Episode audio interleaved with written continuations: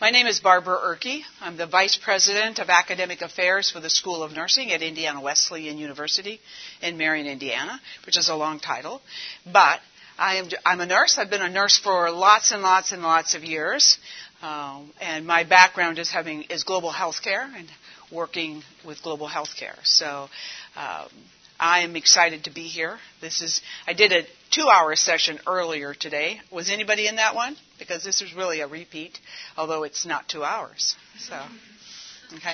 And I have a series of slides. I'll read the comments uh, of the slides. Um, it's from a friend of mine who works in um, West Africa.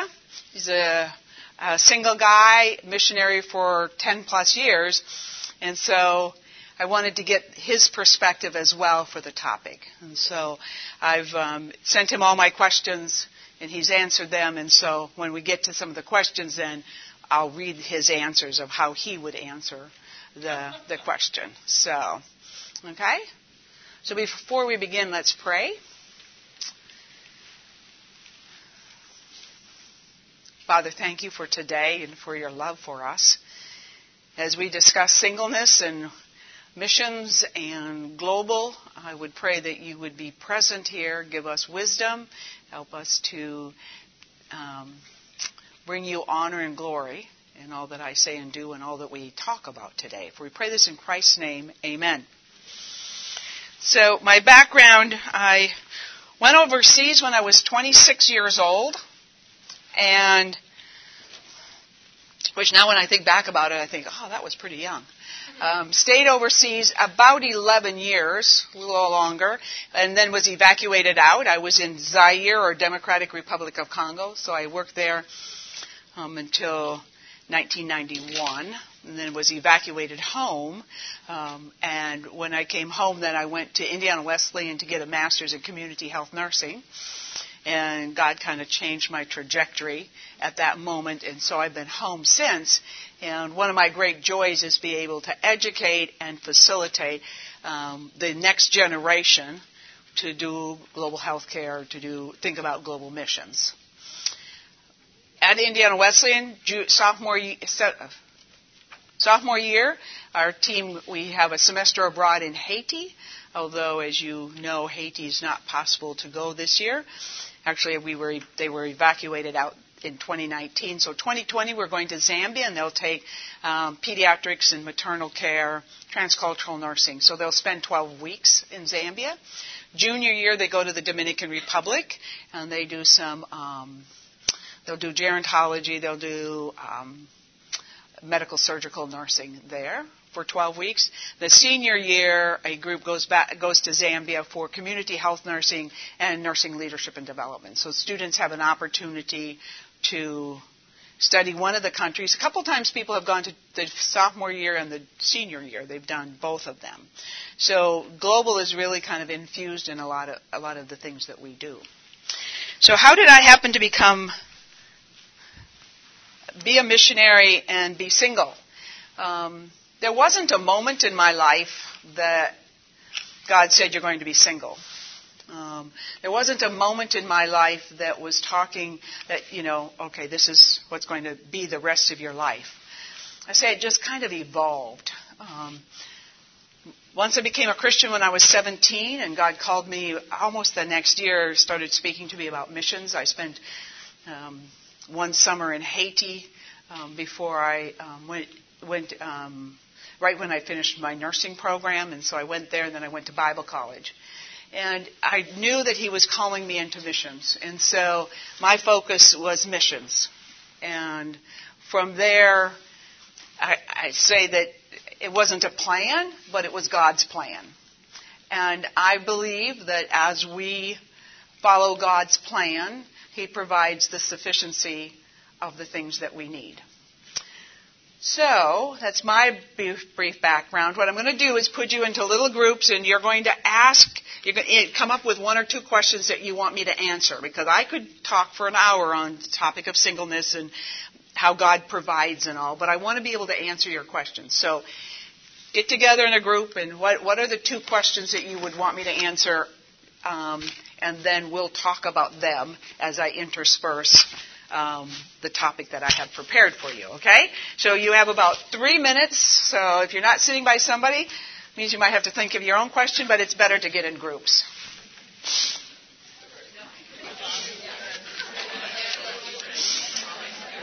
Okay, so I know that's not a whole lot of time, but you probably have come up with one or two questions, and so if you kind of give me the topic of it, I'll write it down, and then there's going to be some repeats, so I'll kind of put them together. So, yes. Was marriage ever a desire? Okay, marriage ever a desire? Yep. Um, we kind of talked about how to like overcome like the social norm or social pressure to get married and have kids. Social pressures, okay. Yep. Um, did you ever, if marriage was a desire, did you ever go through a mourning period for that? Like, or how did you deal with the fact that God hadn't provided somebody? Okay. Yes. Um, anything on like the subject of kids, like adoption, Okay. Um, just really practical. When there's just you, how do you do your job and also get groceries? Like any tips of like practical living when it's just you? Okay. Um, yes.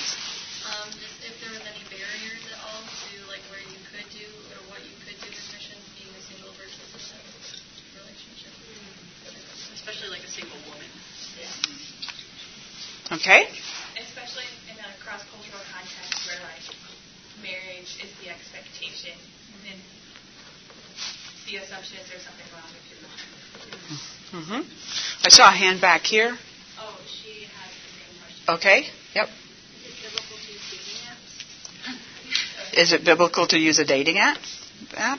app? app? Yep. Like the experience of possibly being the only single person on a, like a team that you go with, going with a bunch of couples. Okay. Going back to the desire thing, like how do you embrace the desire but not make that an idol?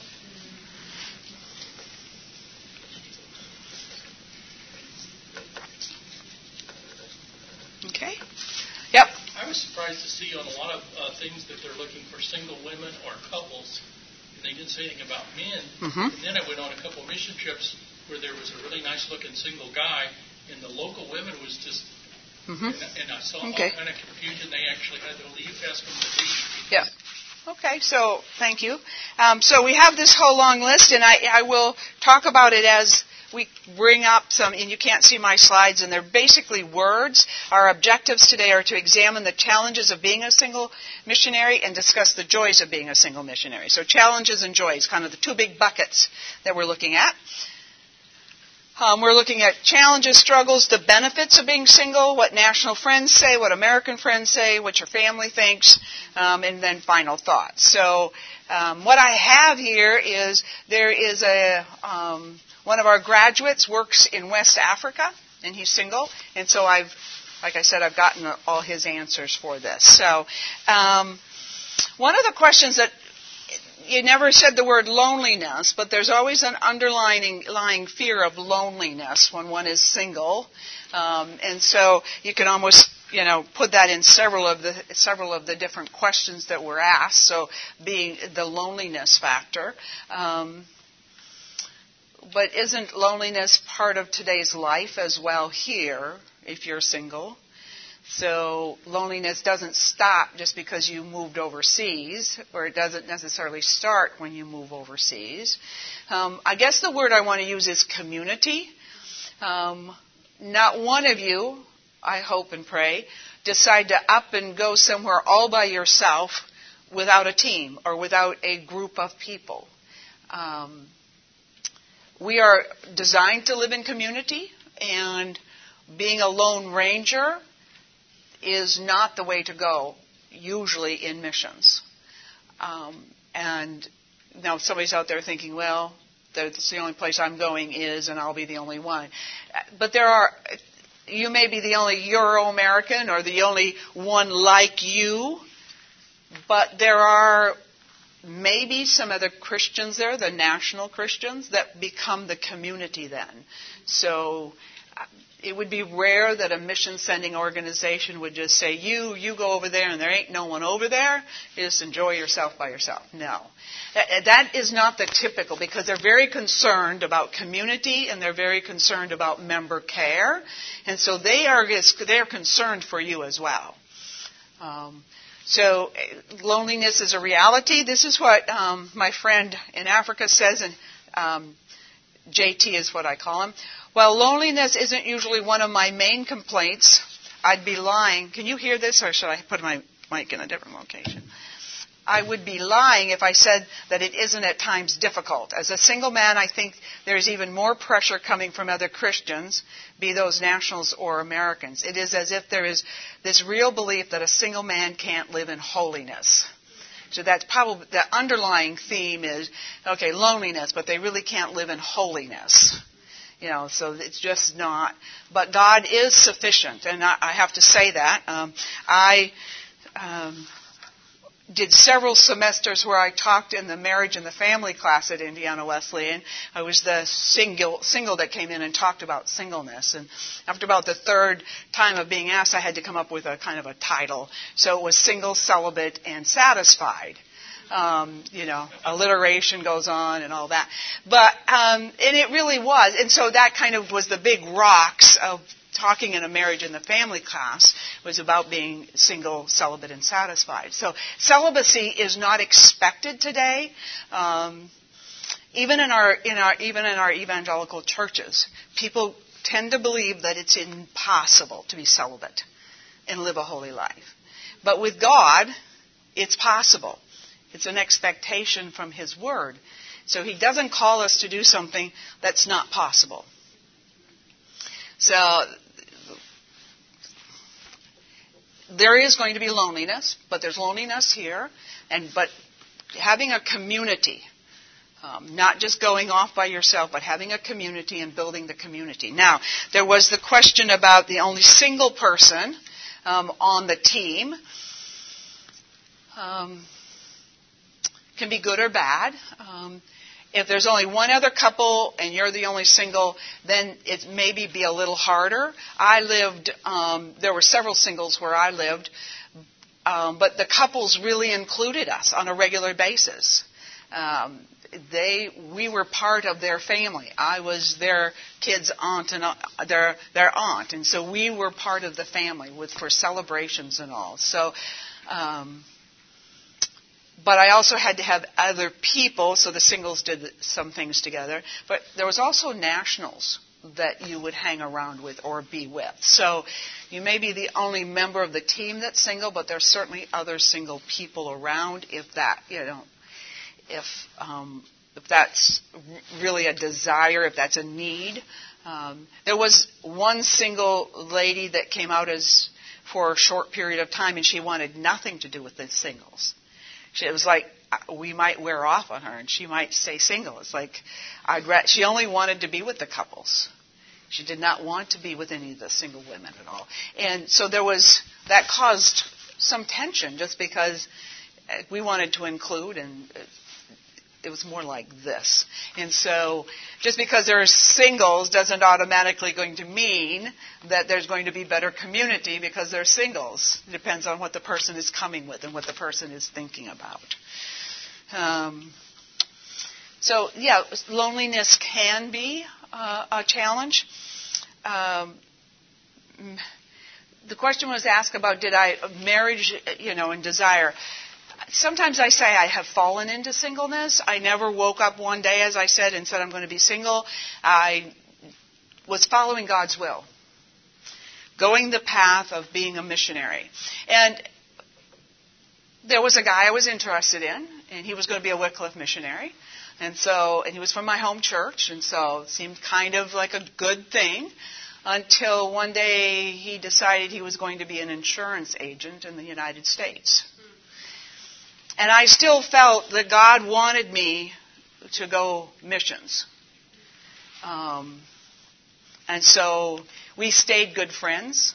Um, in fact, my pastor always felt that we should have been married, but he was he was a, he was staying home, and I was I was I knew God wanted me to go overseas. And the worst part about um, not following God's will is that it always rests on you. I can remember somebody in Bible college with me, and um, I was doing a missionary tour like 15 years later and came to her church and her husband, and she said to me, You know, God wanted me to be a missionary. And she still has that burden. Now, she's happily married, she's doing God's will, but in the back of her mind, you could just hear the kind of the I yeah, that's what he wanted. Now I'm he's you know I'm not suggesting she divorce her husband and go overseas, okay? But it is interesting to see that if that's really where God has you, that it will stick with you even if you decide on another path that is not a sinful life. Being married is not something sinful, but if God really has that placed on your heart and you you know and the community has affirmed, then what does one do? You know, 10 years later, 20 years later, you're talking to someone and saying, Well, God called me. God wanted me to, and I didn't go. And there was regret in her voice. And that just kind of sits in the back of my mind when I when I do talks on singleness or talk about this is because I'd rather be single than having this little bit in the back of my head going, hmm, you know, what should have I, what what, what I didn't. Yeah. Mm-hmm. Well, it wasn't a message on a piece of paper floating down from heaven. Uh, that would be easy. Um, I became a Christian when I was 17 years old. I met my first missionary when I was 18 at a Bible camp that I, w- I went up to after I became a Christian. And as I heard him speak, I sensed, heard, this is what you're going to be doing. He was from Haiti, um, so I went on to I went to nursing school, um, and right after nursing program that I went to, I went to Haiti for seven weeks. How many of you are nursing students? Yeah.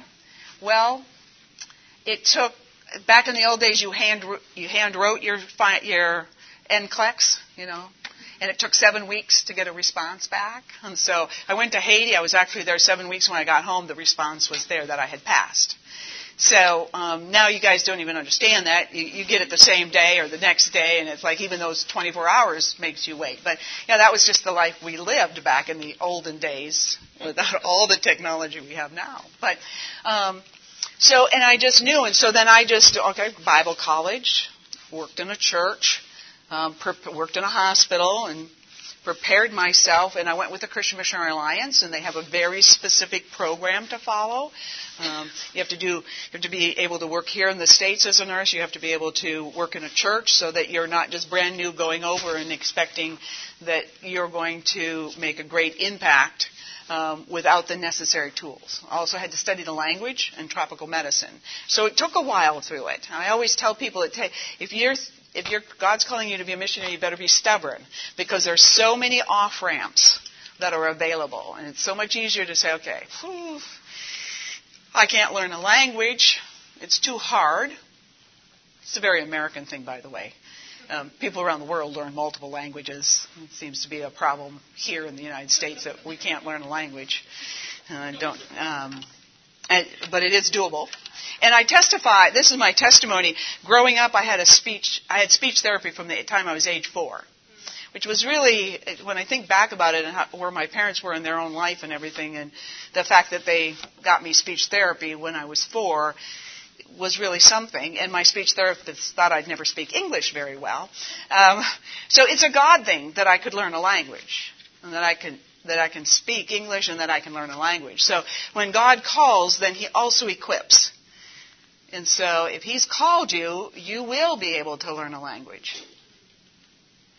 I have a friend who's working in Cambodia, um, married to a Cambodian, so he doesn't have to learn the language, but she does. And so her writing of if you've ever seen it, it's a bunch of circles and squiggles, and I mean, totally different than what our letters are. And she's faithfully learning the language. Now that's a hard language. It would be like learning Chinese. I mean, when the letters don't even look like what you're familiar with, that you have no concept. And God is enabling her to learn it.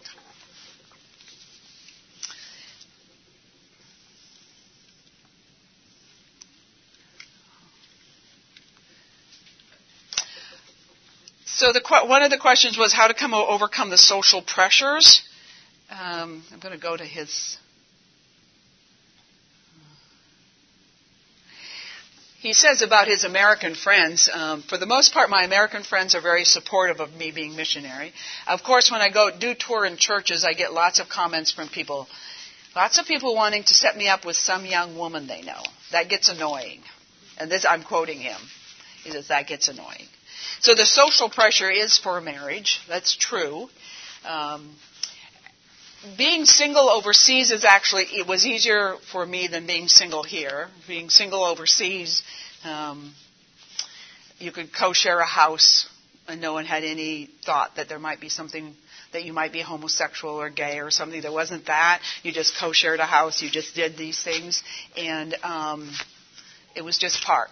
Now the nationals it was kind of that's the American culture because they had a number of single women coming, and you know that's not for our culture, but that that's kind of an American. In fact, um, he mentions this in here. It's the culture missionaries that they, they come over single. So I, I had no hassles of really about being single coming back to the states. You know, people have higher expectations of are you going to get married or are you back to get married? Are you, you know, so there's that. Um, and what does Paul say about marriage? Who can? Hmm? It can distract you. If you can get married, it's perfectly fine, but it's also perfectly fine to stay single. And here's the sad news, women: there are more women in the world than there are men. So unless you're going to go polygamy, you know, so I mean that's just the truth. Even in the United States, there's more women than men. And so, um, and God sustains and provides as needs are there. He provides. He's the all knowing,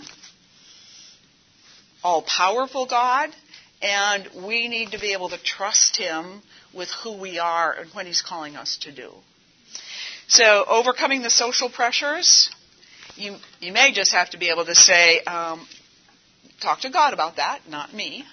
Because it's not that you're saying, no, I won't get married. God has not provided. So are dating apps biblical? No clue. um, I have no idea. I think technology in and of itself is not evil. It's not sin to use a computer. Is it? I mean, I don't know. I, I would say I don't have any idea. How's that for a real firm answer on that one? I have no idea about a biblical app. I mean, a dating app being biblical to use. Um, a couple of years ago, someone actually talked about a website for uh, uh, people that want to be missionaries. Uh huh. Hmm. Yeah. So God does provide in miraculous ways. I, I, will end with, when I'm done, with some ways God has provided for people in Africa. Um, and it's only by God's grace, mercy, and His will. It's not by any way of the finagling of a person desperately wanting to get married, that it's really within God's timing. I really truly believe that. It's really within God's timing. Um, the question about mourning period, um, God not providing. Um, I don't. I should say I don't recall, but I don't think I went through a mourning period because it kind of evolved. I mean, I figured at some point I'd probably get married. Um, people did in my family, and so I would too. But um, I think it just evolved, and I knew I was within God's will and doing what God wanted me to do, and um, so I didn't grieve deeply about it or or spend lots of time thinking about it. Um, I'm certain some have, have spent mourning, mourning their desire, their dream, because it's really a, you know, it's really, it's part of the dream of being who we are. Um, if you're expected to get married kind of in the United States. I mean, it's an expect, it's the typical thing that one does, and one doesn't really talk about being single as an option. And we don't. The church doesn't talk about being single as an option. It's just not one of those topics. But yet it is an option. It definitely is an option. Um, and then about kids and adoption, I had a I had a sister who was not married, and um, she adopted two boys, and we went we had robust discussions, robust discussions about married having um, adopting and not married, and was that the best? What is what's the perfect you know what's God's plan for the family, and and should one do it and should one not? And um, she really believed God was telling her, calling her um, and she adopted two infants, and they're the joy of our lives. And you know, so but it, one has to wrestle with adoption just like one wrestles with marriage. You know, is this what God wants me to do? It changes one's life when you have children, and you have to be concerned then about children, um, and it changes one's ministry. Um, the last session we did, we talked about how it changes the ministry if you are having to provide for and care for, you know, somebody else. It also changes, one of the big questions in the first session was about safety. And I don't know if that, that's a question here or not about safety as a, as a single person. Um, there were three of us that were doing that session as a panel. Um, and one of them works in North Africa. Um, safety is always a concern, but it's always a concern whether you're married or single.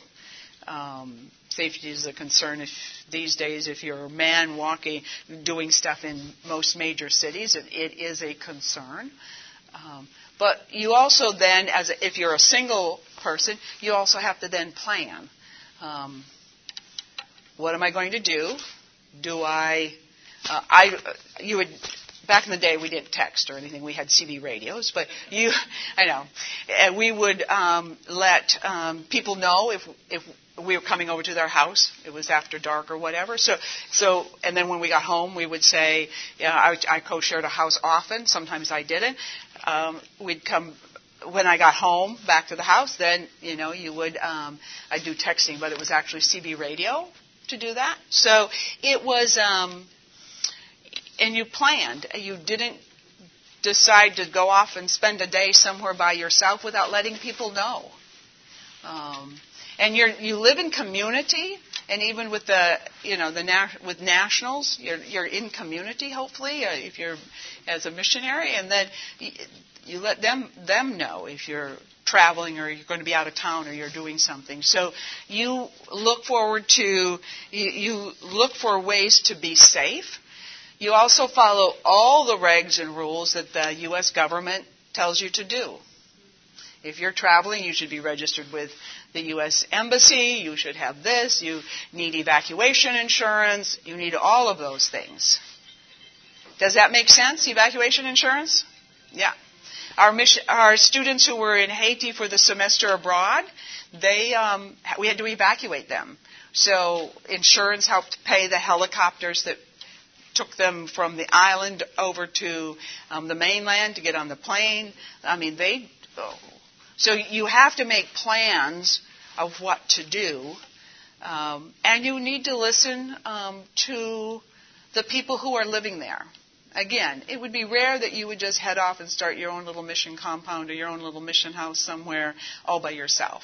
Now, uh, potentially there's somebody who might do that, but for the most part, you're not going to do that. So you listen to the people who have been there. They know the spots not to go. They know when to go. They know what the national holidays are going to be, where the roads are actually going to be blocked, and and you're out driving and you didn't even realize that. Um, and you might be living in a real safe country. Um, the DRC, it was safe. Um, on a Sunday afternoon in September, um, we took somebody to the airport to fly to another African country, and the next morning, Monday morning, we got um, CB message, uh, yeah, CB message from um, U.S. Embassy to stay shelter in place because it was that fast. It was very unexpected. We had no clue. Um, Tuesday they sent a convoy to pick us up out of the house, and Wednesday, Thursday I was home on Saturday. And there was no real expectation that this was going to happen. It was unhappiness from lack of uh, military hadn't been paid, people hadn't been paid, and so they just became upset. But senior missionaries they know kind of the system. I was I worked at a hospital and then for one summer I went to I went to another town to run the guest house. Um, the person running the guest house was home and so I was running the guest house and so they were showing me the ropes and they said, "And here is the uh, airplane fuel. So if you're going to be evacuated, you have fuel because the plane won't come and land in Boma unless they know they can refuel and go out." I'd been on the field already about five years, six years. I never knew we had a stock of airplane fuel. Senior missionaries all did. The person running the guest house did, but I didn't need to know where I was. But there, there are plans. Everybody has plans. You maybe don't know about them. Um, I didn't know about that, but on the need to know. And so your team would have a plan. I don't know. Are you following things that are going on in South America? I think it's Bolivia just had elections, right? And all of a sudden, they're in turmoil. Three days ago, one would not have thought that Bolivia would have been in turmoil. So it can happen quite quickly. So you have to have you have to have your plans. You have to always know where your passport is, and like a, almost a to-go bag. I was never frightened. I never ever imagined being evacuated. Uh, that hadn't even entered my head. Um, but you know, you have to have you have to know that there's a, there are people who are the responsible, the mission leaders. They would know what to do, and they did. And within four days, women and children got sent home first. Families got sent home first, and then singles. Um, but it was um, really um, would have never expected it. But say, so safety is key. Um, that's a that's a big topic. So mission leaders will know, um, and as a single person, you would have to ask, okay, like what are the plans if we have to this or whatever. And it can happen so quickly, and that I think that's the surprising part. Um, in the past, in the past we didn't really think about it, but now we all ever, especially since 9/11, there's always plans being made. So as a single person, you would need to have your a plan, a safety plan, kind of what to do if you're in the center of God's will, bad things can still happen. Um, doesn't mean that bad things aren't going to happen, that your house isn't going to be robbed, that you're not going to get in a car accident, that you're not, and you're not, and you can go on and list all the bad things that could happen. But pretty much all those same bad things could happen here in the United States. Um, so, the, I mean, so we just have to plan for safety and do all. I I always said I wore a seatbelt every day I was there, and that was to, if I was in a bad accident, that I wouldn't be severely injured because HIV/AIDS was just starting in the 80s, and it was pretty rampant. Um, we discovered, and so I always, I mean, the seatbelt that was, you know, part of my plan of safety was to and I always said, if I'm bleeding to death, I do not want a blood transfusion. I told people that I don't want a blood transfusion. If I'm bleeding, I'd rather go meet with Jesus. And so, know, I mean, you have to think along those lines. I, that was that was probably scarier for me, HIV/AIDS, than many other things. In fact, I could when I came home and I was working, um, I had a HIV/AIDS test um, ordered for me so I could see because I was in I was in the hospital and I was in charge of. Um, deciding which ones we're going we're going to test, and then um, sending the blood up eight hours to be tested. Okay, and it was back in the days when we would take a needle and we would check to see if there was a burr on the end. If it was it was dull, kind of, you do this, and then you would sharpen it so it would be sharp for the next person. Yeah, I mean that's like horrifying. But that was what we did. You had glass syringes, metal needles, and they were not disposable, and so you were checking to make certain. And so I can remember getting the results and um, I paused to open them because I thought, you know, what if I am HIV positive? I mean, I I was working with those cases on a regular basis, and I wasn't. And I mean, I really testify that it was really a, God thing um, because it was in the 80s when people really didn't even know all the transmission routes and all of those things. So, um, let's see. What are the benefits of being single? Um, my friend in Africa says, what the Apostle Paul says is very true. In singleness, we are completely free to devote our whole selves to ministry. I find on my team that our singles have stronger relationships with nationals because they are more free to invest the time and energy necessary to form and develop those relationships. Also, if the single missionary has the right support network, I see them being more adaptable and flexible when situations change on the field. For example, the security situation in our country changed rapidly over a period of a year. Many of our families left since they felt obliged to protect their kids. But for all of our singles, so there were seven adults, stayed on the field as they felt that they had more free time to risk. They, they were more free to risk their own lives. So, I mean, that's one of the benefits, and Paul does talk about that in 2 Corinthians, I think it's chapter 7, that more time to devote to the work of the Lord without risking the lives of other people. So um, I think it's true. Uh, there is the sense as well that um, we can have a, a, greater variety of work. I mean, if one's married and has kids, I mean, kids go to school, kids need help and all, as opposed to, I did a lot of traveling um, um, out into the a plateau and um, did health clinics and wells and community health evangelism and stuff. So that was one of my roles right before we came home.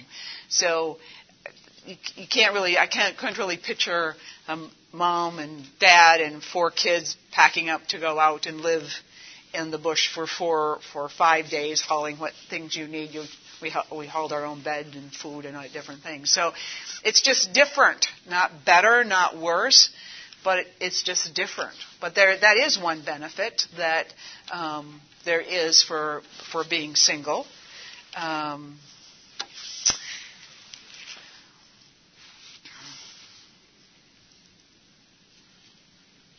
uh, there was a question here, and I didn't write enough. I'm sorry.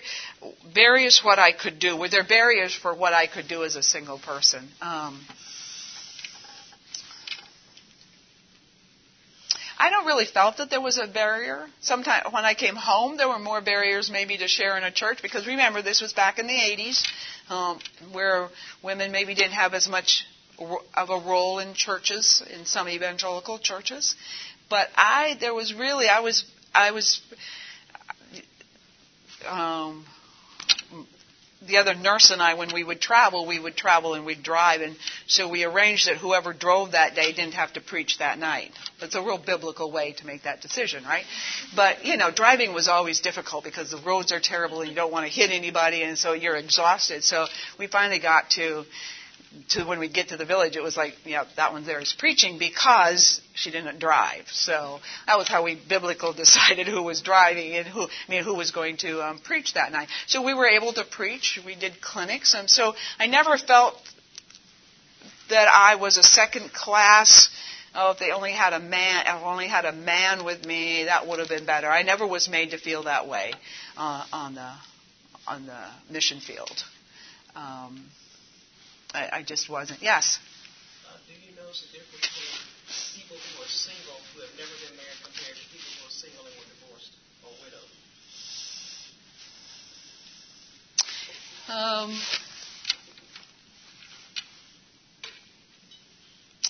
I've never, I've, I've not. I mean, the group that I lived with and the people that I've encountered, I've not, I've not heard anything different. So I don't know. I can't really answer that question.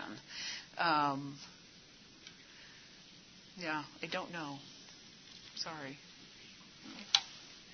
Um, so I didn't feel like there were any barriers, particularly that um, I had to overcome, uh, except language barrier, of course, um, in learning the language, hard work, and this is my little, um, as you're here and you're looking for a mission organization to go with, as you're kind of talking to all these booths and becoming overwhelmed because there are so many great organizations, one of the key questions to ask is what is your policy for learning the language?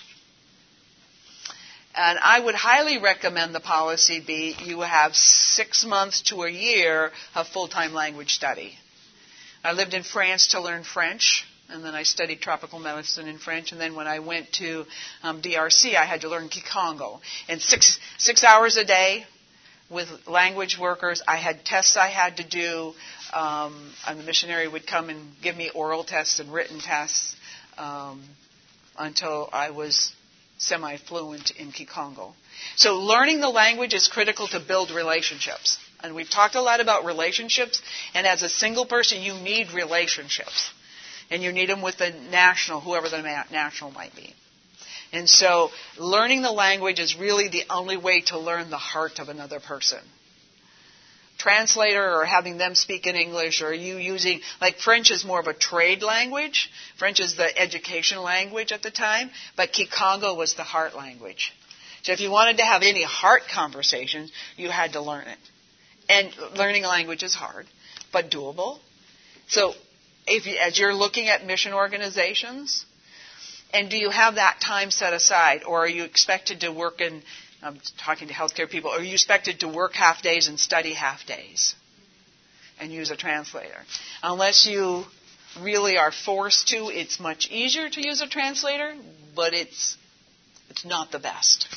It really is important to learn the language to be able to have heart conversations.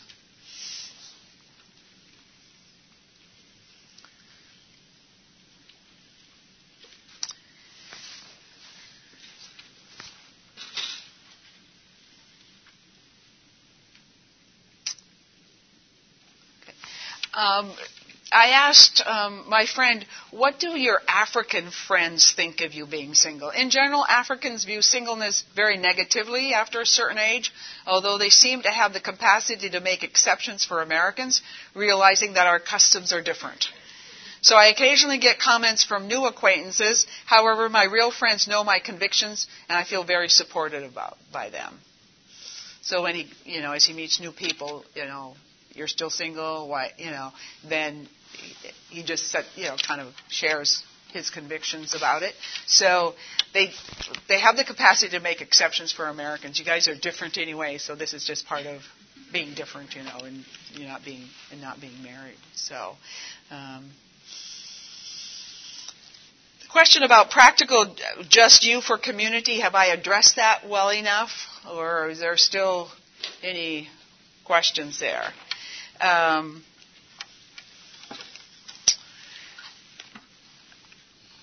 keeping building good relationships with the couples on the field is critical and being the aunt to their children is critical. I mean i will drive hours to an mk's wedding in fact, the most recent one, I actually went to Indonesia, but I was speaking there, but I, uh, one of our MKs was now working there, and so he came several, like three hours on a train with his wife, and so we could spend time together because the relationship is so critical. It just is. Um, the friendships are deep.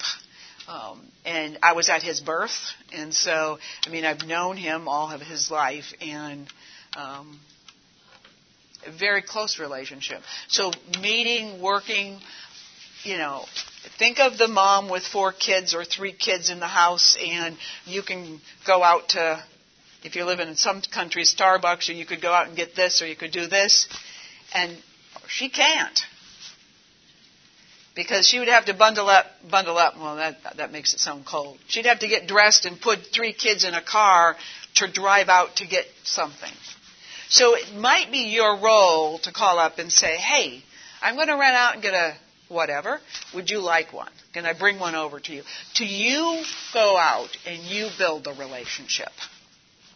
One of the most fun nights we had, there were four four nurses. We all happened to be in the city at the same time, so um, a couple wanted to go out and they had three kids. So three of us got to put each uh, child to bed. The fourth one It was too bad, but there was only three kids. But you know, to put them to bed, to pray with them, to talk to them. I mean, it's still one of the highlights that I remember of being with them. Just this summer, um, an MK that um, we, she was seven when I last saw her um, in '91, I guess it was, and um, she now lives up in northern, up in Canada, about hmm, four hours from Duluth, Minnesota. That's where I was visiting my brother, and I said, I am going to go visit her for lunch. So I went across the border, came back, and the lady getting me back into the United States said, "What were you doing?" I said, "I went up and had lunch with a friend." A couple hours. You only were there two hours? Yes. Like, how do you know her? And I'm thinking, this is just going to be a problem. I knew her when she was seven years old, and we got evacuated from, and and so I said, well, she's just a friend of mine, and um, but she was very curious, and it doesn't sound reasonable to drive four hours for a two-hour lunch and drive back, but it was well worth the time.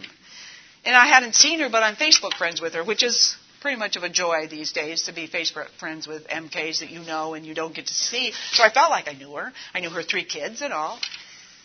But that doesn't sound really reasonable to try to explain that to somebody of like why you would drive four hours for a two hour lunch and what did you buy? I didn't buy anything. I didn't go to a store. You didn't go to a store? No, I didn't go to a store. I got more questions coming back in the US and I had my passport with me than I did going up into Canada. Canada Canadians only wanted to know did I have guns or alcohol and cigarettes, I think, was all I got. no, no, no. So, but I mean, that's the relationship you build, and it's uh, it can be a lot on you, but you build those relationships so that you have those relationships. That's the criticalness of it. Um, and the question about men being single, you don't see many men single on the on the mission field. It's true. Um, but there are those men who have stayed single and are on the mission field. Um, and I think it's very, we need to be very supportive of them. Um, like the one I was talking about, there are several, he's one of seven there, and six of them are single. And he's been with this group for six years, seven years, maybe ten years, most of them. And he's still not married.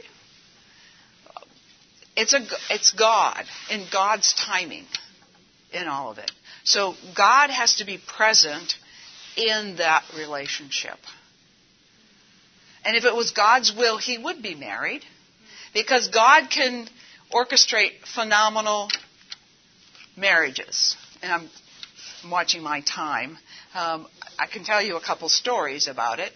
Um, first of all, I, have been asked, have I ever been um, proposed to, um, once in a library by some random person.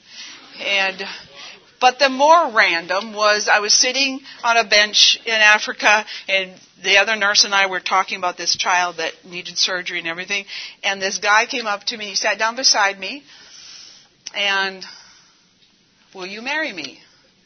No. And we continued on. He got up and left. So yeah, I've been proposed to, but nothing seriously. Okay, it was like really, like you just come down and sit next to somebody and say, "Will you marry me?" Hmm, no, and and he he didn't. I mean, he didn't ask any other questions or anything. He just left. It was so you have to be able to say no. Um, it's not appropriate. Um, so I was with a missionary in France and she went to northern um, DRC. I went to another part of DRC, and after a few years, I've um, she was at a mission station. There was a group of people. There was a conference going on. She spent a week at this place. And there were lots of young people there. Not, not many of them not married. Got on a plane to leave and the plane like had a flat tire or had a structural problem and could not leave, so she had to stay a few extra days and fell in love with one of the single men that lived on that. So we don't know if she just resisted that week they spent together, the whole group of them, or because then it had to go, you know, she had to spend extra days. But that's that's how God orchestrates things. So then you have him over here and her over here, and they both have CB radios, things you don't understand. I understand that. But a guy, a person in the middle would translate their conversation. I mean, it was all in English, but he said, "Will you tell her this?" And so she, the person in the middle, would tell her this, and then he would, she would say, "Will you tell him this?" And so it was a very romantic, tender moments back and forth. Married with two kids, you know, now. But that was really a God thing. And she wasn't expecting to get married. She'd gone to the mission field single. That was just what was going to happen. So it does happen. Um, the other one was a housemate of mine when we were in the DRC. She gets a letter, and letters were very precious. Um, she got this letter and she opened it up, and it was a proposal for marriage by this guy that she had never met before or heard of before. And he lived in Ohio, and there were Congolese that lived there, and he'd gone to them, and he was good friends with them. He was Filipino, and he said, "You know, I, my wife has passed, and I really want to get married. Do you know anybody?" And they said, "Oh, we know a missionary." And I mean, the, this is the truth of it. He wanted to marry a short missionary because he was Filipino and he was shorter. I mean, like really, this is all true. I lived it. Anyway, so he got, wrote her a letter, and several weeks later, we made the eight-hour trip to the phone, and she went up to the where there was a one phone that you could call to the states. And when she came down, she floated down the steps, and she was in love. And she came home. She's Canadian. They they got married. And when he met her for the first time, literally laid eyes on, he had the pen he had written a proposal with. He was very much of a romantic.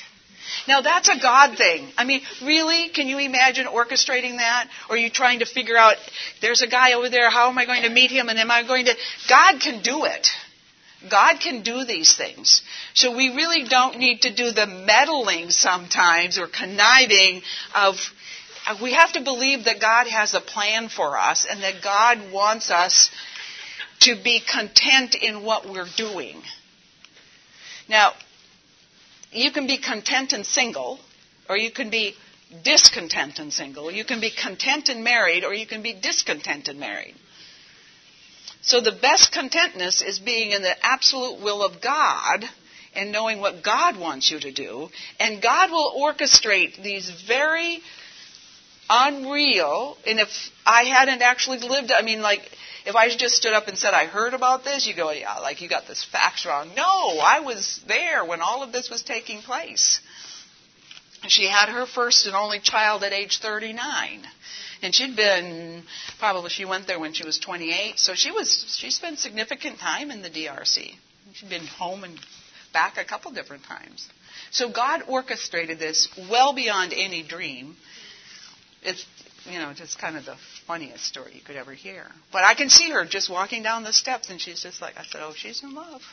and she was, yes. Um, do you believe that singleness is like for only a select few? Because, I mean, most people get married. I don't know if it's for a select few. Um, a lot of people get married these days that should never have been married. Uh, how do we know that? Oh, what's the divorce rate these days? So, I mean, we tend to think that marriage will solve it. Um, not so. When I did the marriage and the family class, I always said that people should live independently and know how to live independently before you got married. Because this guy, mom cooks for him, food service cooks for him in college, gets married, and he doesn't really understand caring for and cooking and buying and all of that. Same thing with a young woman. Mom cooks, there's the food service, gets married, and doesn't know how to run a household or how to, you know, put in a use a screwdriver maybe or something. Now this is like broad strokes, okay? But I have two brothers. In my illustration is I have two brothers. One went away to be X-ray school, and he lived in an apartment by himself, and he learned to sew, and he learned to cook, and do all these other things. And the other brother went mom, wife, and doesn't have a lot of the skills that he really needs to live independently, comfortably. So it really does benefit us when we are have an ability or a time to spend knowing how to run a household and how to be independent so that we have the skills we need should something happen and we are then single after being married or something. So, I mean, I do, really do, and I think it's a good idea. I mean, kids get married like the day after school is out. And so they've never really had any living independence and knowing what that really means. I think it's important just for the well being of their marriage and how to be content as a single person and not need somebody always there to help them to be content. The other is communication. Um, well, on the mission field now, you can be totally engaged at, in home life here in the United States. I mean, totally engaged. I mean, because you can WhatsApp, WeChat, um, Skype, Zoom. I mean, you can tell everything that's going on. At the end of the day, you can tell everybody what's going on back in the States. And you never really engage in the community that you're in because you're still tied back to the community here. And I have seen that difficulty in some, some, some missionaries that they are, yeah, they're a missionary there, but they don't really engage the community as a missionary because they're still totally back home. So that unhooking from home is really important to learn to live in community where you're at as a single person or even as a married couple. And I see this when students, when I travel with students, and, you know, they are so tied with their technology when they get home, no one wants to hear any of their stories because they've already texted it to them. They've already texted everything they've ever done or saw, and so it's like, Mom, do you want to hear? Well, you told me it all. You know? And they go on with life, and they never really get to experience the joy of sharing anything face to face. It's all electronic. So it really helps to be able to infuse yourself into a community, national and American, and learn the language, be there, and not always back home. The one last quote I want to read. One of the final things I've discovered in my own singleness journey is that God never gives a vocation of no. In other words, God isn't calling you simply to say no to things, marriage, relationship, intimacy, etc. God's call and the vocation He gives to us are always call, a call to something. There is a glorious yes in God's call. So whether you are content being single or not, you need to discover this yes. Live in the yes and relish it. Don't dwell in the no. The no is simply the means by which you can live out God's yes for you in the world. Pretty powerful words for someone who has been living through yes and the no's of life. Let me pray. Father, I pray for each one that you would help them to discover the yes of life and whatever that means. Wherever you call them, however you work in their lives, that whatever it is, that they walk contently in your way, and you will give them all that they need to serve you wherever you call them. We pray this in Christ's name. Amen.